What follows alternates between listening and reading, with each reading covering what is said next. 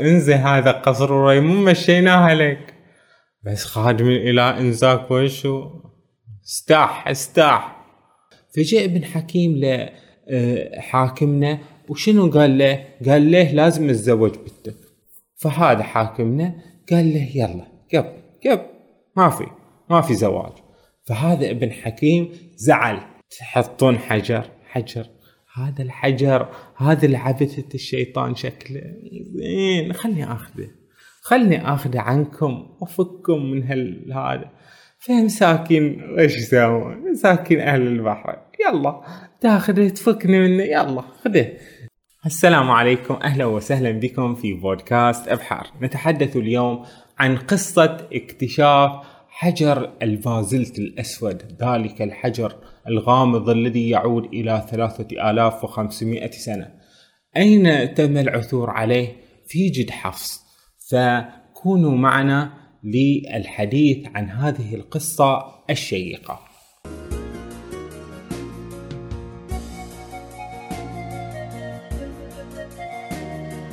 قبل 150 سنة كانت بريطانيا مستعمرة البحرين مستعمرة يعني مستعمرات كثيرة وهكذا. شيء طبيعي. وجاء واحد مساعد للمقيم للمروش المهم؟ موظف في الحكومة البريطانية. اسمه شنو؟ E L ديوراند هذا ديوراند الإنجليزي المستعمر. جاي لين هني البحرين. وش يبي مننا؟ يقول إنه جاي يسوون دراسات للحماية يبحثون في الجغرافيا يبحثون في التاريخ في الأركولوجيا في كل شيء. زين خله يجي ويبحث. زين فجاي هو كما قلنا 1870 جاي والناس هذه البحرين بجمال أهلها وبعذوبة هوائها. بس لا تجي في الصيف هو جاي في في الشتاء مستانس. زين؟ فلما جاء البحرين طالع شلون وصف البحرين وجمالها يقول E L ديوراند لدى مشاهدة البحر صباحا تحت سماء صافية وهبوب رياح شمالية غربية يبدو لك كأن الطبيعة سخت في إضفاء لمستها وأفرغت كل صبغة من اللون الأخضر الحي من صندوق ألوانها حطت اللون الأخضر في هكذا في الطبيعة في النخيل في الأشجار وهكذا. وبعد أن تعبت رشت بغضب بقعة من اللون البنفسجي على المشهد. بعدين الطبيعة حطت لون بنفسجي على المشهد مكونة لوحة جمالية رائعة. هي هذه البحرين وبجمالها بهذه الطريقة يصف أول نظرة له للبحرين. وبعدين قال انه واحد من أهل البحرين جيت سألته هاي البحرين ويش أنتون يعني؟ فقال لي هاي البحرين البحرين الجزيرة فضة والبحر لؤلؤ. فشوف شلون هذا التعبير الموجز الجميل. دائما أهل البحرين إذا يقولون له أوصف ديرتك يوصفها بأجمل ما يكون. جاء دخل البحرين قاعد يبحث يقول لي يلا خلينا نشوف مؤرخينكم المحليين ويش يقولون. يلا يا مؤرخين ما في هني في هالبلد في مؤرخين. فجابوا له واحد قال له الحين وش اللي صار في هالبلد؟ وش تعرفون عن هالبلد؟ فقال لي أنا بقول لك قصة ابن حكيم. ابن حكيم قصة ابن حكيم هي قصة مشهورة عندنا هنا. زين هذا ابن حكيم زعيم القطيف جاي لزعيم البحرين اللي هي أوال وجاي هي قبل في زمن منه في زمن مروان بن الحكم. قديما السالفة. فجاء ابن حكيم لحاكمنا آه، وشنو قال له؟ قال له لازم تتزوج بنتك فهذا حاكمنا قال له يلا قب قب ما في ما في زواج. فهذا ابن حكيم زعل. فلما زعل ابن حكيم شنو سوى؟ قال أنا راويكم أنتون يا أهل البحرين. فراح إلى العيون راح إلى الآبار يعني راح ويعني استولى عليها. فعالي شاف بئر أو أو عين وهكذا استولى عليها. في البلاد القديم استولى. في الدراز عين من السجور بعد استولى. فاستولى على هالأشياء وقام يطمر فيها. يحط حجارة يحط حجارة عشان يطمر هذه المياه اللي يعيشون عليها أهل البحرين. ولكن ويش اللي صار؟ لما انسدت هذه انسددت سددت سددت قامت وشو؟ طلعت مياه عذبة من شنو؟ من البحر اللي هي شنو؟ الكواكب. وهذا هو سبب ظهور الكواكب من وجهة نظر هذا صاحب قصة ابن حكيم. فيعني هذه بعض القصص الشعبية يعني تقال يعني الناس كانوا يتناقلونها جيلا بعد جيل وهكذا. وهي تقترب من قصة ثانية بعد قصة آه، عبد الملك بن مروان لما جاء البحرين. يعني أيضا أهل البحرين يذكرون قصة إن عبد الملك بن مروان جاء عشان يغزو البحرين لأنهم آه، رفضوه خصوصا إنهم كانوا شيعة وكان بينهم بينه وبينهم خلاف فجاء وحاول محاربتهم وتصدى له خمسة أبطال. هم آه الأمير زيد بن صوحان والشيخ آه صعصع بن صوحان والشيخ عمير المعلم والشيخ سهلان بن علي والشيخ إبراهيم بن مالك الأشتر. هذولين الخمسة أبطال حاولوا مقاومته ولكنه في النهاية يعني آه قتلهم واستولى على البحرين. فهذه قصة شعبية وهذه قصة شعبية. فدائما القصص الشعبية تؤخذ بجمالها وسحرها. دون إن إحنا نقعد نقول حدث في التاريخ لم يحدث ما أدري هي قصة هي قصة. الناس آه، تناقلتها كأنها ملحمة شعبية هكذا. هذا ديورا يتجول في البحرين يشوف يقول الحين هاي البحرين من وين يصلح مكان استراتيجي لها؟ من وين نحط الحاميات؟ من وين مثلا لو بنغزوها أقصد يعني لو بنحميها مثلا. من وين؟ فيروح يدور مني من هناك راح فوق جبل الدخان. راح فوق جبل الدخان ولا يشوف من مستوى نظرة المحرق والمنام يقدر يشوف المحرق والمنام. يمكن كان عنده منظار فيقدر يشوف بس الغريب انه على علو 130 متر وهو في جبل الدخان يستطيع يشوف البحرين كلها. لأن البحرين أول ما كانت مبنية يعني إلا ببيوت من أكواخ أكواخ من سعف النخيل. الناس كانت عايشة ببساطتها وكان يستطيع أن يرى البحرين كلها من على جبل الدخان. وكان أيضا لما يروح لمحرق والمنامه أيضا يشوف جبل الدخان. فتخيلوا كيف أن البحرين ما في إلا نخيل وأكواخ بسيطة وجبل الدخان بس. انزين تعرفون البريطانيين كل شيء دقيقين. yes what is the animals here يشوف وش في الحيوانات؟ وش في النباتات؟ شاف النمس. يقول إن في البحرين في نمس. بس طبعا يعني نمس البحرين وش؟ لو أبو عريس. أبو عريس يقول هذا في كل مكان. لأن الزرايع قاعد يتجول ويشوف ويصف ويكتب يكتب. هكذا. زين. يقول أيضا في غزلان في أرانب برية وهكذا. يقول أيضا في عين قصاري عين مشعوم عين أبو زيدان عين عذاري قاعد يدور فيهم يبحث. هذه من وين جو المياه؟ الكواكب من وين أكيد في مسارات داخلية لهذه المياه. زين هل يجي هذه المياه من الفرات أو لا؟ ما أدري ما أدري. قاعد يبحث في هالشيء يقول أيضا آبار الحنينية أبار أم غويفه وهكذا. بس اللي لفت نظر صدق هو التلال. تلال الدلمونية. هو ما كان يعرف إن هي مدافن. هو تو قاعدين يبحثون. أصلا ما كانوا يعرفون إن هذه دلمون. إن البحرين هي دلمون. أصلا يعني دلمون ما ما كانت آه، معروفة. لأن توه مكتشفين آه، مكتبة آشور بنيبال اكتشفوها سنة 1860 اكتشفوا مكتبة آشور بنيبال وفيها اللي هي ملحمة قلقامش وفي المكتبة مواضيع عن دلمون وهكذا. فهم قاعدين يبحثون عن هذه البلاد. هاي البلاد وش فيها؟ فكان يقول إن اللي ينظر لهي البلاد يمر عليها ويشوفها يقول إن عاشت يعني تاريخ لها تاريخ قديم.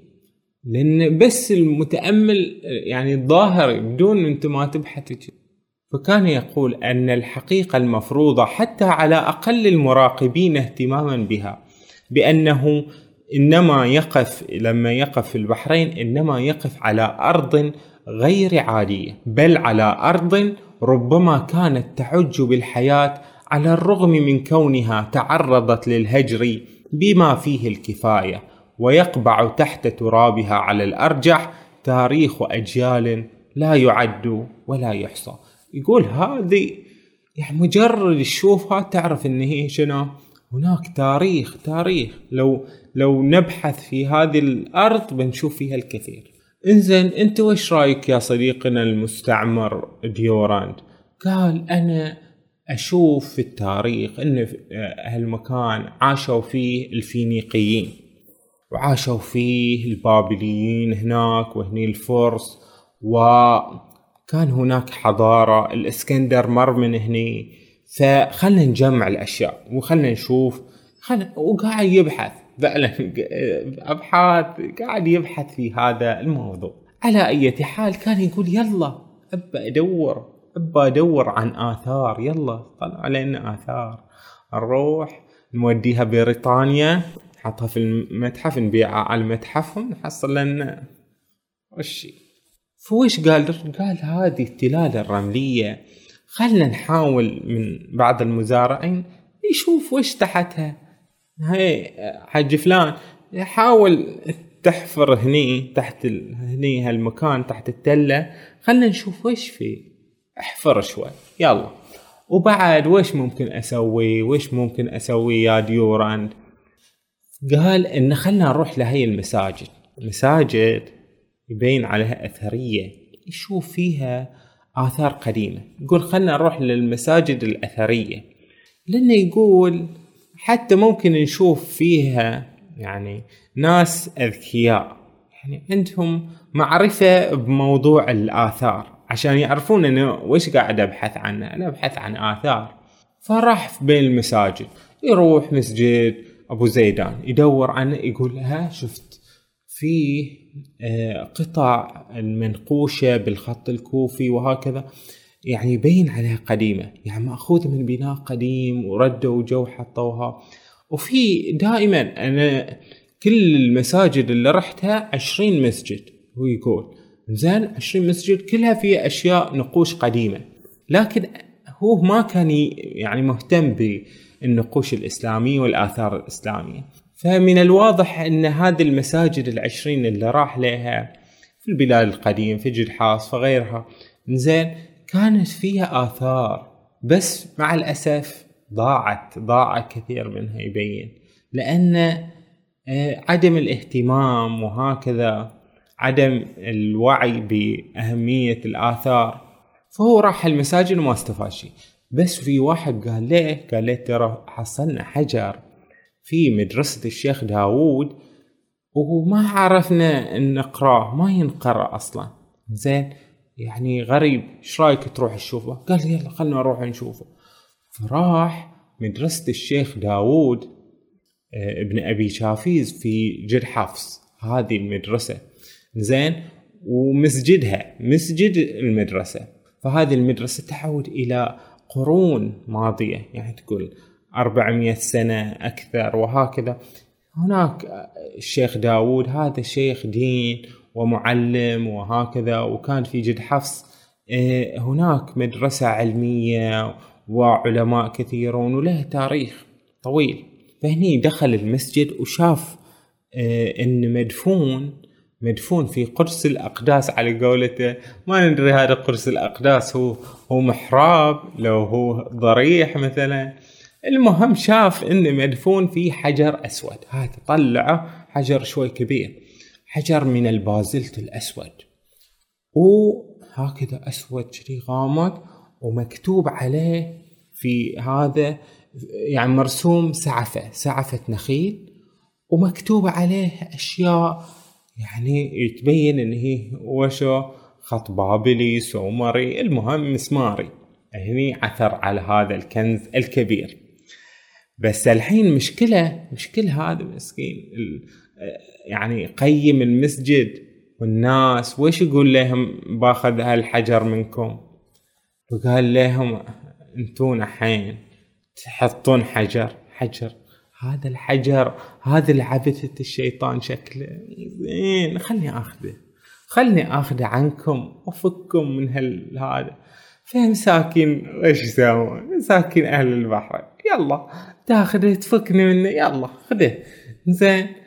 بعد ويش ويش تبي بعد؟ تبي شيء قال ولا يهمكم. أعطيكم كم من ربية أعطاهم كم من ربية تبرع لهذا المسجد. جوجت كم من ربية الحين كم من ربية وهذا حجر قديم. أخذوا هذا الحجر القديم وودوه بريطانيا. إنزين راح بريطانيا وصار في ممتلكات حج ديوران المهم الحين هذا الحجر ويش مكتوب عليه؟ مكتوب عليه بالخط المسماري شنو؟ مكتوب عليه هذا الحجر قبل 3500 سنة. في عهد دلمون مكتوب عليه هذا قصر ريموم. قصر ريموم يعني ها ريموم عنده قصر. هل هو مثلا ملك؟ هل هو يعني تاجر؟ المهم عنده قصر. إنزين هذا قصر ريموم خادم الإله إنزاك من قبيلة أجاروم. إنزين هذا قصر ريموم مشيناها لك بس خادم الإله إنزاك وشو استاح استاح. شلون؟ أي إله هذا؟ المهم ايا يكن. زين صدق فيهم ديوران ويش ويش تسوون؟ ها مسكين ملا أحمد قيم هذا المسجد. قال يلا خذوه ويش نسوي فيه؟ ما ادفونه هني. يقول إن قصر ريموم آه، خادم الإله إنزاك من قبيلة أجاروم. ويش هي قبيلة اجاروم؟ أنا عندي إحساس إن هذه اجاروم لها علاقة كبيرة بالجارم جزيرة الجارم أو فشت الجارم الحين. قبل كانت جزيرة هذه الجارم كانت جزيرة قبل. في عهد العيونين في عهد آه، الجاهلية في عهد الإسلام الأول هذه كانت جزيرة. فليها علاقة كلمة الجارم حيث أنه كان هناك الكثير من الشخصيات الإسلامية المبكرة والجاهلية فيها اسم الجارم وهم من البحرين. فهذا يدلنا على هذا الأساس. هذه كانت قصة ديوراند في الحصول على هذا الحجر قبل 150 سنة. ولكن ما يعني نفكر فيها حين الحجر وين هو وين هو الحجر؟ قال قال بعض الرواة أن هذا الحجر كان في بيت ديوراند وجت الحرب العالمية الثانية ولأن مال الحرام الله ما يبارك فيه. أخذ أخذ مقابل كم ربية تبرع فيها للمسجد زين. هذا ما أدري وش صار في بيتهم انقصف أو شيء. زين. وضاعت. ضاع هالحجر بروحه حجر. هذا اللي يعبد الإله إنزاك. يلا افتكينا من هالحجر. وظلت في متحف البحرين الوطني موجود نسخة طبق الأصل من هذا الحجر الجميل. فهذه كانت قصة حجر ديورانت وكيف توصل إليه هذا الشخص. شاركوني آراءكم واكتبوا ملاحظاتكم وشاركوا المقطع إذا أعجبكم وكونوا بألف خير وصحة وعافية.